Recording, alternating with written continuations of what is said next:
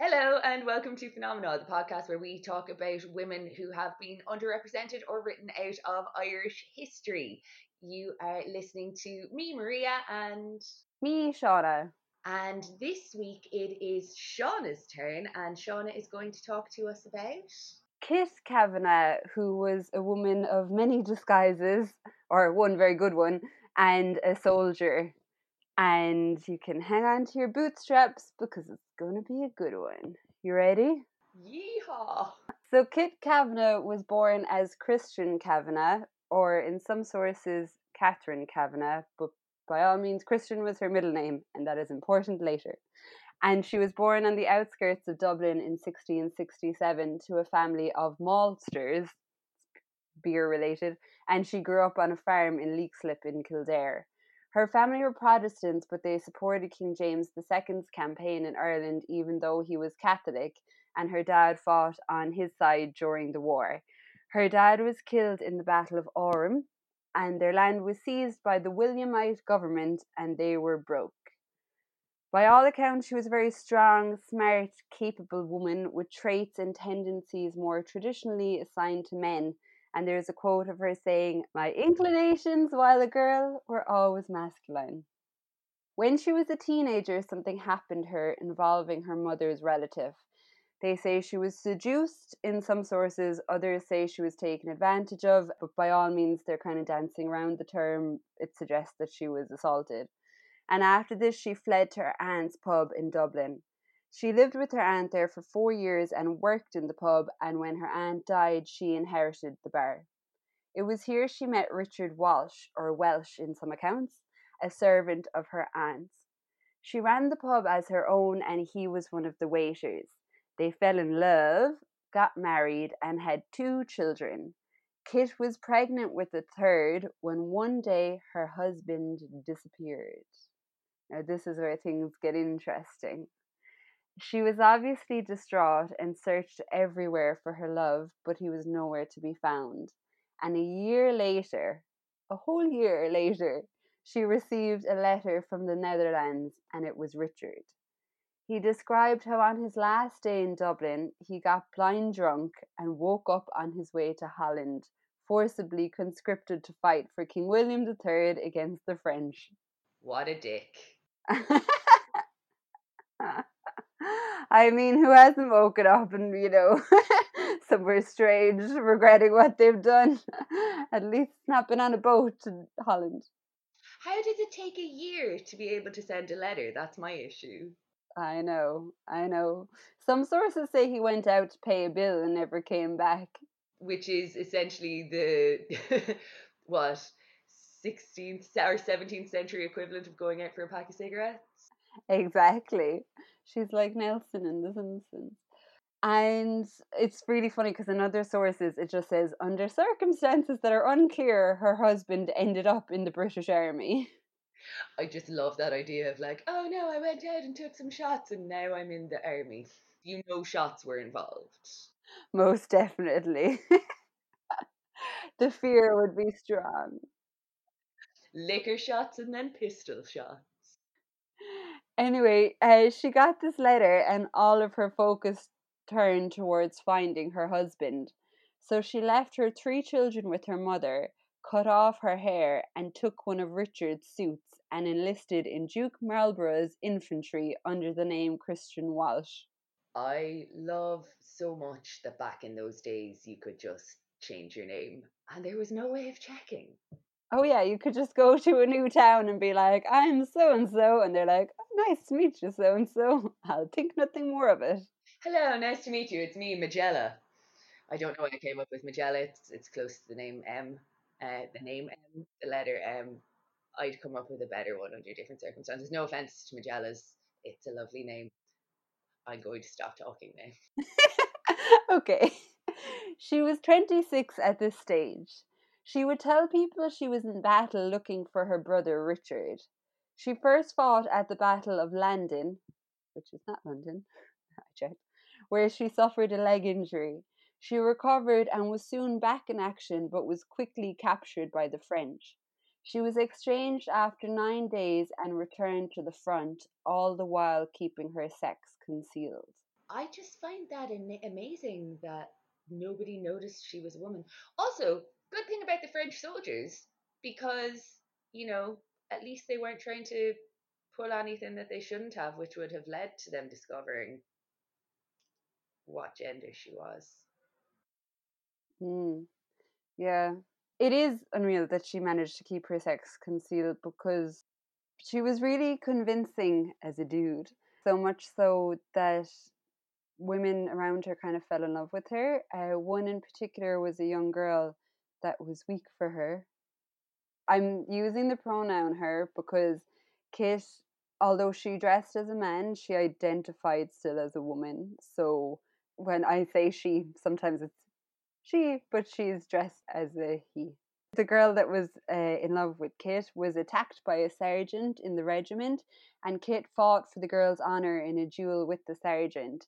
And some accounts say she fatally wounded him, others say he died, but either way, she was discharged from the army for her sins, so to say. But she didn't give up there. She re enlisted, this time in the 2nd North Royal British Dragoons in 1697 and it's like what you talked about earlier that you could just go to another town and no back checks were necessary so she just re-enlisted somewhere else she gained a nickname the pretty dragoon obviously because she would have had feminine features for for a man but yet they didn't suspect anything Look, at least they were somewhat on the ball. yeah she mixed in well with the men and no one suspected her secret she would eat with them, drink, play cards with them, and even urinated alongside them using what she described as a silver tube with leather straps. It's kind of like the early day versions of those horrible things that you can use at festivals. A Shewee. Yes. It is. She should have pa- patented that. Yeah. Hmm.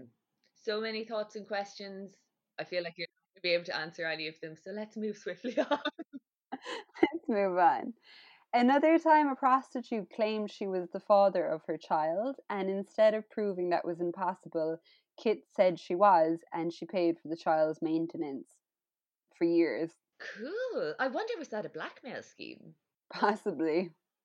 That makes sense. I was like, geez, what a kind, noble woman. but it probably makes more sense that it was uh, it was underhanded somehow. Like she could have just been pretty sound, like she did defend your one's honor. Plus, also don't forget, I am totally like writing a story. I'm giving like character motivation to this real person just to to elaborate. But also, if she was a victim of assault or abuse when she was younger and had to, you know, uproot her entire life as a result, she could just be like proper like Batman vigilante. Exactly. And as well, if she was to say, though, I'm not the father, like, what would her defense be? You know, she would have outed herself. So it may have been a selfish reason too. She could have been like, she has the pox and I do not have the pox. So therefore, I am not the father. It's been a while since I mentioned syphilis, in fairness. It has, it has. Well done. We should get a syphilis jar. Every time you mention it, you have to put a fiver in the jar. No way. I totally can't afford that. Okay, 50 cents. Better. During her time as a dragoon, Kavanagh grew to enjoy the life of a soldier. She particularly enjoyed the marauding and looting that followed the, in the wake of battles. For a woman who had been successful in business, uh, i.e., when she was a, a landlady of the pub, she was alleged to be just as successful a marauderer. I mean, I guess that would make sense. I can imagine that like bars and taverns back then weren't exactly the most sophisticated affairs. So if she grew up around all that kind of carousing, another word I love to throw in every so often, you know, she could probably carouse with the best of them. Most definitely, I think she did. She went on like this until the war ended in 1697 when she went back to Dublin and she was kind of resigned that she wouldn't find her husband at this stage. So she went back there, but hostilities kicked off again in 1702 and back she went to the battlefield.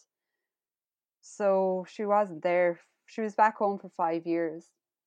In the book Wild Irish Women Extraordinary Lives from History by Marian Broderick, she says that Kit discovered that her marital inclinations had been awakened and promptly re enlisted.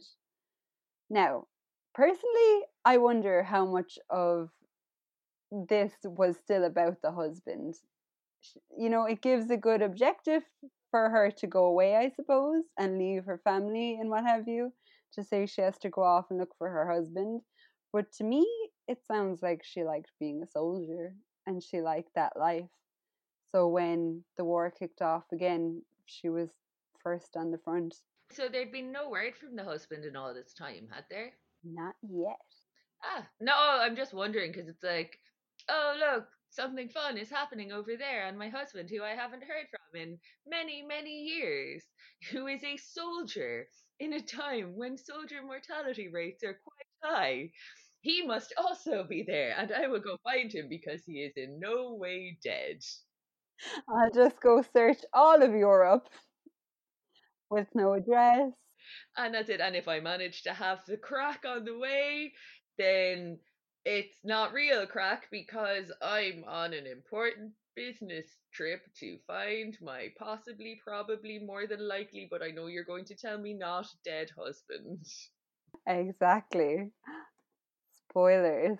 She fought for the next two years, still inquiring after her quote unquote brother. She was wounded at the Battle of Schellenberg and got a musket ball into her upper thigh, but she refused to be sidelined and continued on to fight in the Battle of Blenheim and came out unscathed with no one the wiser of her gender. So this is what I was talking about that she's got injured a good bit, but she managed to keep her gender under wraps. Especially thigh, like how high in the thigh I wonder was it? It said in the sources that she insisted on just keeping going, even though the musket ball was lodged into her thigh. She was a hard knock. I was also thinking maybe maybe bullets weren't that painful back then. I mean, I feel like they probably were still painful, but I looked up a musket ball just to see because I was like, how could that be lodged in her? Pretty big. they're kind of like little metal Maltesers, aren't they? The picture I saw was more like a little metal fist, like that size. Ah, no, I'm pretty sure they're like the size of Maltesers. Like if you had a metal fist in your thigh, you wouldn't be able to just keep going. Like physically. I was like, she's like the Hulk. But also, like even just from a velocity perspective, like musket guns didn't have like a huge amount of velocity behind them. Like what you'd have to have like almost now I'm talking absolute shite here, but like bazooka, like in order for like if you had like a metal tennis ball, like there'd have to be a lot of force behind that to get that to actually penetrate the skin. I was like, a tiny cannon. like a tiny cannon, like it won't penetrate, like it won't penetrate your skin. It makes more sense that it's a smaller thing.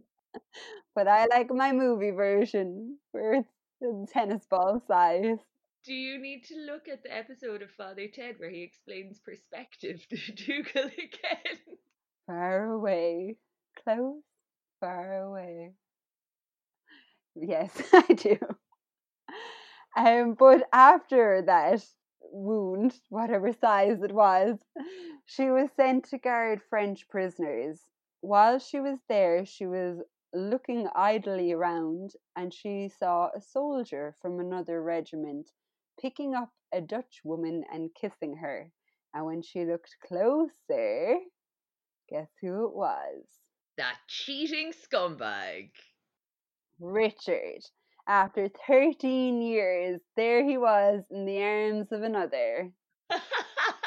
and she travelled around Europe to find that man. She put her life on the line. Granted, she did also father a prostitute's child in the meantime.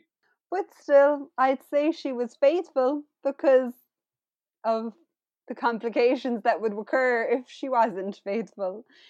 She said she felt herself divided between rage and love, compassion and resentment. She made herself known to him, uh, but as a punishment and because she wanted to continue her life in the army, she insisted that they live apart. Now, to be honest, he was already shacked up with that other one anyway, so I don't think that was much of a punishment for him. I mean, I was thinking that, like, for the punishment for that thing that you did, I'm going to continue to let you do the same thing you've been doing for 13 years. It's like, oh, shucks. Yeah. Which again begs the question of how much of it was about the husband and how much of it is about her wanting to be a soldier. And I think it's pretty obvious that maybe initially it was about going to find the husband, but after 13 years, I think her motives probably shifted a little bit. And they fought side by side for a time under the guise of brothers. So she managed to keep up her, her position in the army until 1706. She was wounded in a battle and fractured her skull, and when the surgeon treated her, he discovered that she was, in fact, a woman. Apparently, her main worry here when this happened was financial rather than, you know, being afraid of being punished or anything. She was afraid she couldn't go marauding anymore. so, priorities, you know. But instead of being punished, she became somewhat of a celebrity and applauded for her courage. It was all very Mulan. I was waiting how long it was going to take for you to mention Mulan her and her husband remarried on the battlefield, and she wasn't allowed to fight in battle anymore, but he was. And she continued to follow the brigade as a sutler, which is somebody who follows brigades, and her specialities were between being a black marketeer, a thief, and a cook. Class. I think they should have let her fight, but rules, rules, rules, rules. I mean, like Shauna, the patriarchy has stopped women from doing many, many, many lesser things over the the past few millennia. So But wouldn't you think she proved herself, you know? She was in the army for so long. When women were fighting for the vote just over a hundred years ago, do you want to hear one of the excuses that was given as to why women were not mentally capable of voting? Why? Because their ovaries were too heavy, it distracted their thoughts. And you know what the really bad thing about that is? Is that that's still used as to why there can't be like a female president in America because people are like, what about when she's on her period or whatever? Which is essentially the same thing as having heavy ovaries that upset your thoughts.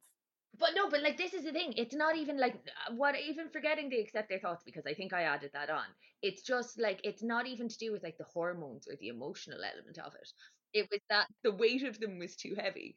So if this is happening like a hundred years ago, and we're back what 1706 at this stage. You have to imagine that the level of stupidity is at least equal, if not more. And like, if women are supposed to be these feeble creatures and all this kind of stuff, plus, what about the boys? What about the men? They wouldn't have been able to control themselves around a woman, you know, and they know she's a woman now. So they didn't before that. So yeah, in an ideal world, should they have let her stay in the army? Yeah, Am I surprised that they didn't? Not in the slightest. Fair point. Fair point. Now, after all of her travels and everything to find her husband, he wasn't exactly husband of the year and seemed to have a thing for the old Dutch ladies. And while she was in following the brigade and all this, she discovered that one of his mistresses was also still following the regiment, so she cut off her nose. She then had her placed on a turning stool, which was a local punishment for minor misdemeanors, whereby the victim was spun around at a high speed until he or she vomited. Whatever about the vomit thing. So, um, obviously, anybody listening can't see what just happened there, but when Shauna said about the cutting off her nose thing, I gasped and my hand went immediately up to my mouth where it proceeded to stay until Shauna finished that sentence. Um, like,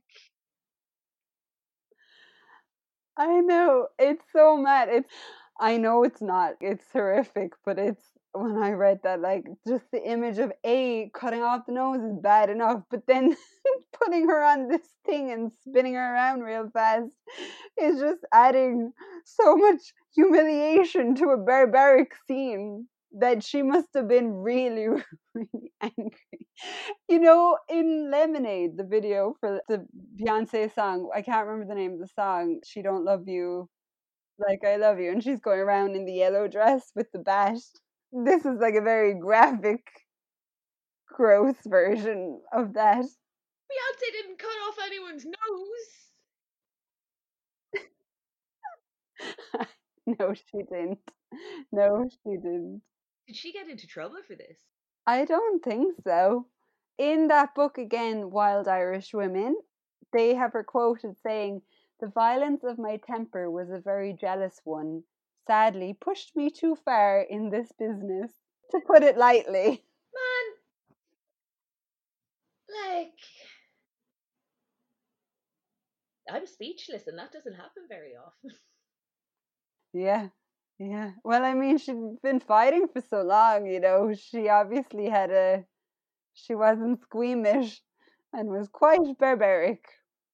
I also did not make any puns, so I feel like I need to address the fact that I didn't do this about nothing to do with cutting off her nose to spite her face. And now that that is addressed, we can move on. Thanks. She didn't have too much time to punish the husband, though, which is also sucks for the woman because it was the husband, if anybody was going to get their nose cut off.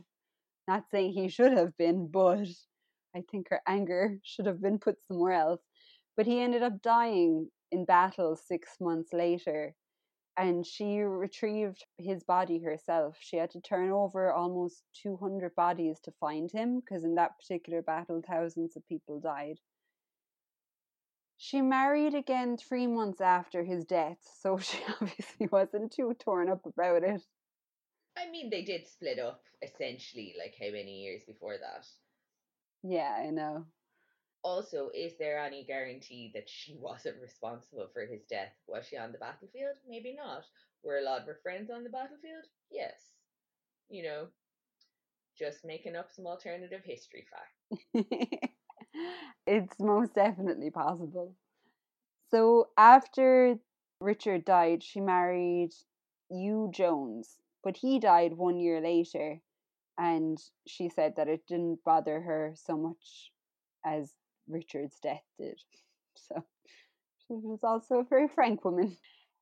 In 1712, as the War of Spanish Succession was winding down, she returned back to the UK with the troops. Because of her extraordinary tale, she was presented at court to Queen Anne, who granted her a bounty of £50 and a shilling a day for the rest of her life as a pension. She went back to Dublin in 1713 by that time, two of her children had died and one was in a workhouse.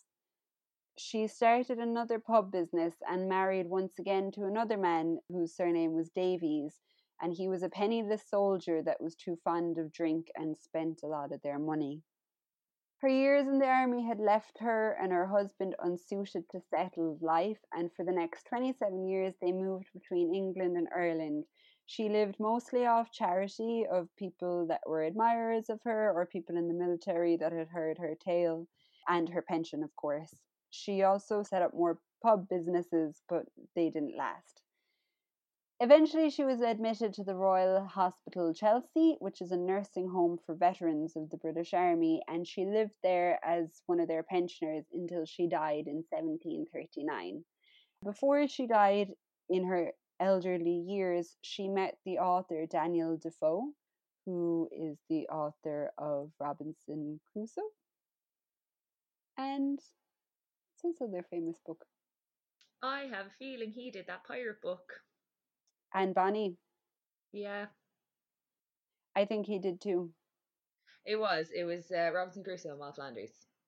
Yes, he met her in old age and she told him her tales and she he wrote a book about her called The Life and Adventures of Mrs. Christian Davies. So many people wondered for a while whether she was real or not, because he wrote a book about her. These are all uh, real events that seem to have been verified by many sources. So there are kind of more fictional versions of her life out there, as many of these tales do from people telling them or what have you, you know, and them growing arms and legs. What's really interesting about Kit Kavanagh to me is that she's kind of different from some people in the past that would have changed their genders to kind of fit into a more patriarchal society. Well, that's the reason she did it. She did it because she needed to disguise as a man in order to live like a man, and I'm sure she was uh, more fond of the the agency that being treated as a man gave her. But she did identify as a woman, and whenever she got a chance, she went back to being a woman. She was not transgender male by all accounts. She was just a, a woman that needed to dress like a man to to live life the way she wanted to, which differs from people like uh, Dr. James Barry, for example, who, as we look at his life now, although born biologically a woman, he was a transgender male. So Kit Kavanagh differs in that regards, but I think her story is very interesting and she's really badass. Do you know what I find really interesting is as you were talking about her, I was thinking of Anne Bonny because obviously they're similar for anybody who hasn't got a chance to listen to it. Myself and Shauna did an episode on Anne Bonny, ooh, probably about seven or eight episodes ago at this stage, kind of towards the beginning of lockdown. And Anne Bonny was an Irish pirate who, yeah, liked to do a lot of the same things as, as Kit Kavanagh did. But yeah, I just uh, that's super interesting that both of them, the the Defoe link between the two of them, I am quite fascinated by. I like it when our ladies merge together. That sounds so creepy. the cross, the crossover.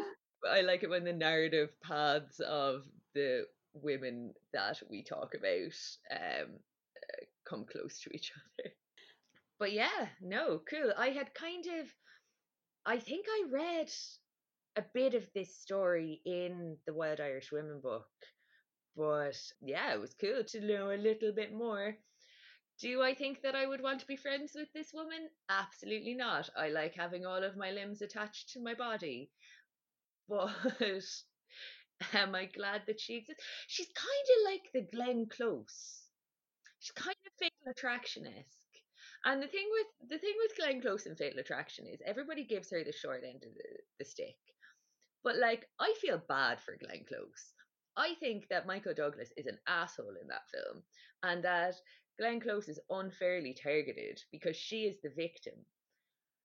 That being said, she should not have boiled that bunny. And I feel like in this story, noses should have remained on faces. That's all I'm saying. Yeah, I don't think anybody can counteract that. Nobody has a has a rebuttal in terms of the the nose cutting off. I don't think there's a justification for that. I'd love to see that though on Drunk History. Next episode of Phenomena. Drunk Phenomena. Oh. You mess with my man, you lose a nose. Um, great. So, thank you very much for sharing that story with us all, Shauna. And thank you to all of our listeners who have stuck with us through lockdown and are still listening to the the rantings and ravings of two women who are still slowly going insane, but hopefully less so as time progresses. And as usual, um, feel free to like us on Facebook at Phenomenal Podcast, like us on Instagram at Phenomenal Podcast, rate us wherever you listen to your podcasts, tell your friends, and if you have any suggestions, please do send them in. We'd be delighted to hear them. And yeah, enjoy this rainy, rainy summer weather. and we shall hopefully be with you guys again next week. Thanks for listening. Bye. Bye.